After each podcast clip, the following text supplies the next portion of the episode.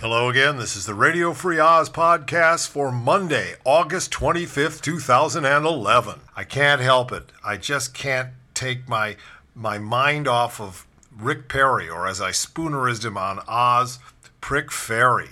I mean, what a hairdo, what a guy. How can you ignore the out and out theocratic ignoramus pink elephant in the room? It's impossible, particularly since this dude is into dominionism.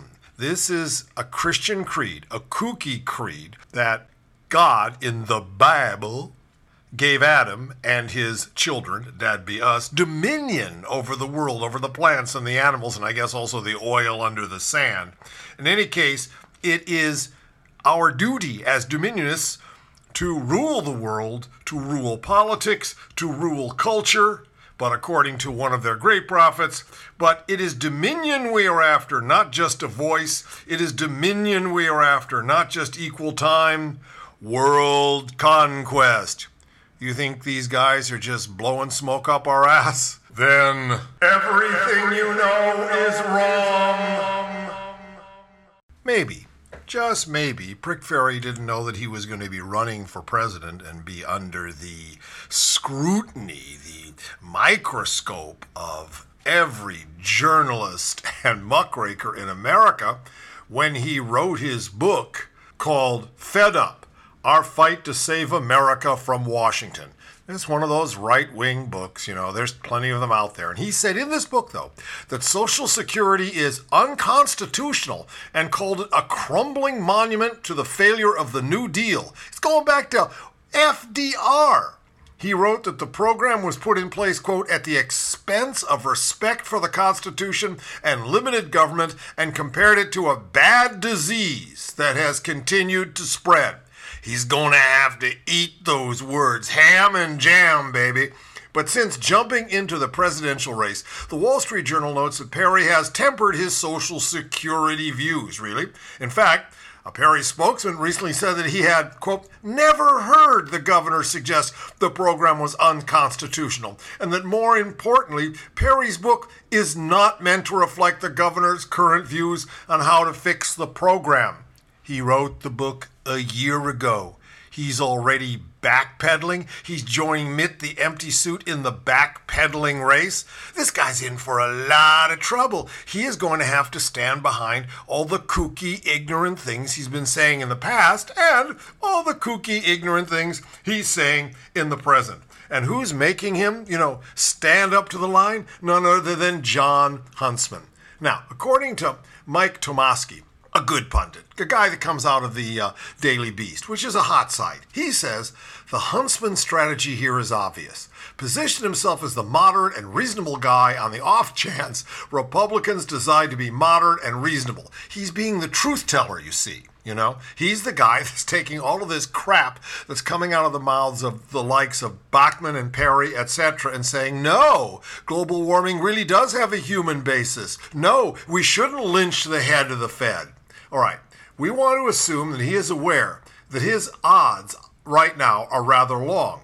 So, what he's really hoping for is to be the consensus candidate in 2016. Maybe the party just has to go through this purge, this reign of terror. Ooh, boy, knitting the names of the Democrats sitting there by the guillotine. So, just let it do that. And once it does and nominates an extremist who can't beat a weak incumbent during a time of 9% unemployment rates, and the heads are piled high enough in the tumbrils, and enough people finally have returned to their senses, he will ride the Thermidorian wave to victory after Obama leaves town. The Thermidor, for those of you who are not students of French Revolution history, is the period of reaction after the Reign of Terror. And Huntsman thinks he's going to lead us during that period. I don't know, but I'm sure glad that he's calling Perry and the rest of those know nothing yahoos to account. So, have you noticed? Well, Perry rants and raves and takes us back to the time when we we put down Galileo, and Bachmann is telling us we're going to have $2 gas, and we'll get into that later.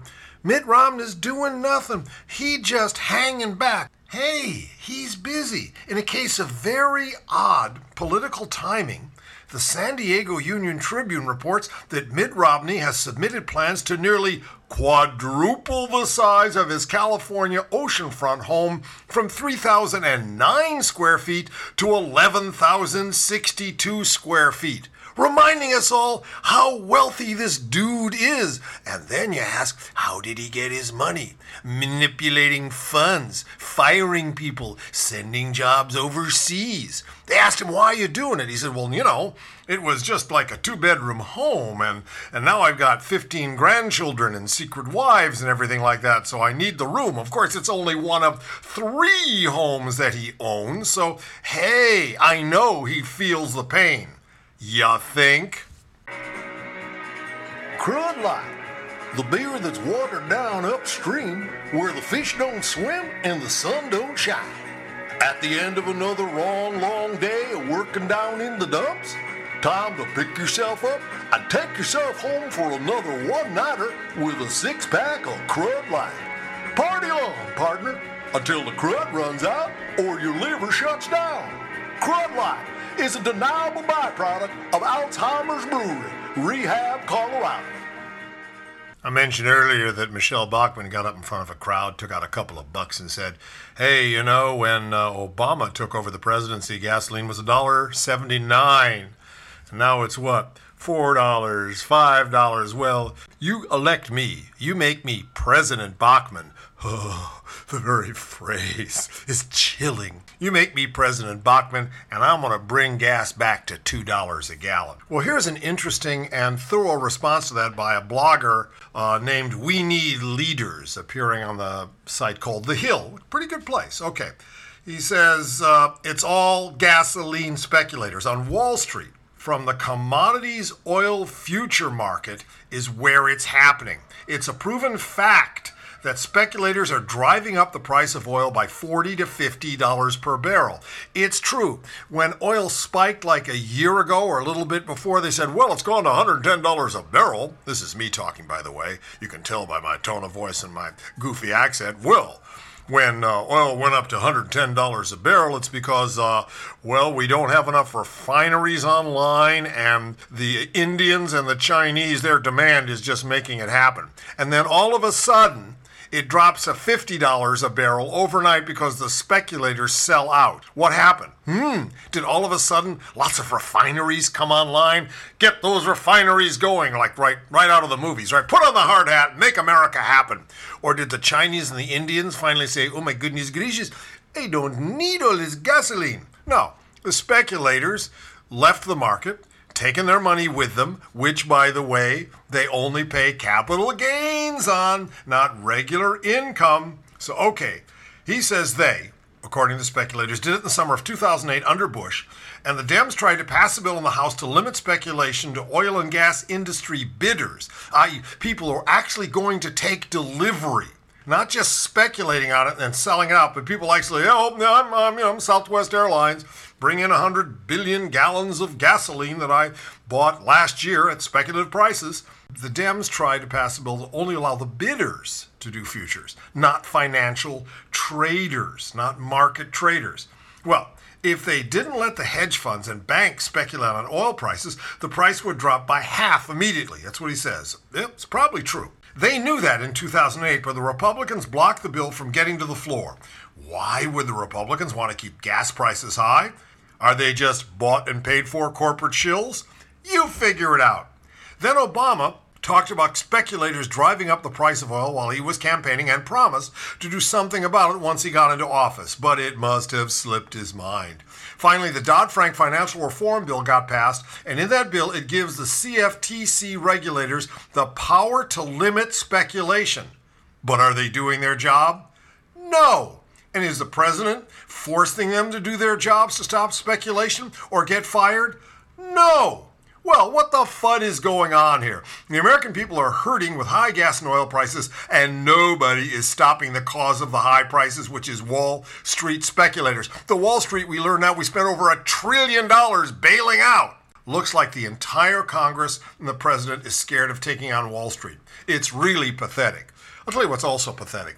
There's little doubt about the fact that the Republicans are indeed in thrall of the corporations, but the Democrats are in the pocket of Wall Street. It's true. You don't believe it?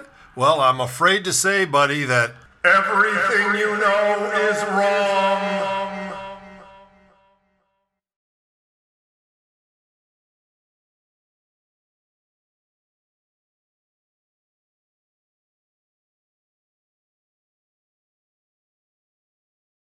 Everything you know is wrong.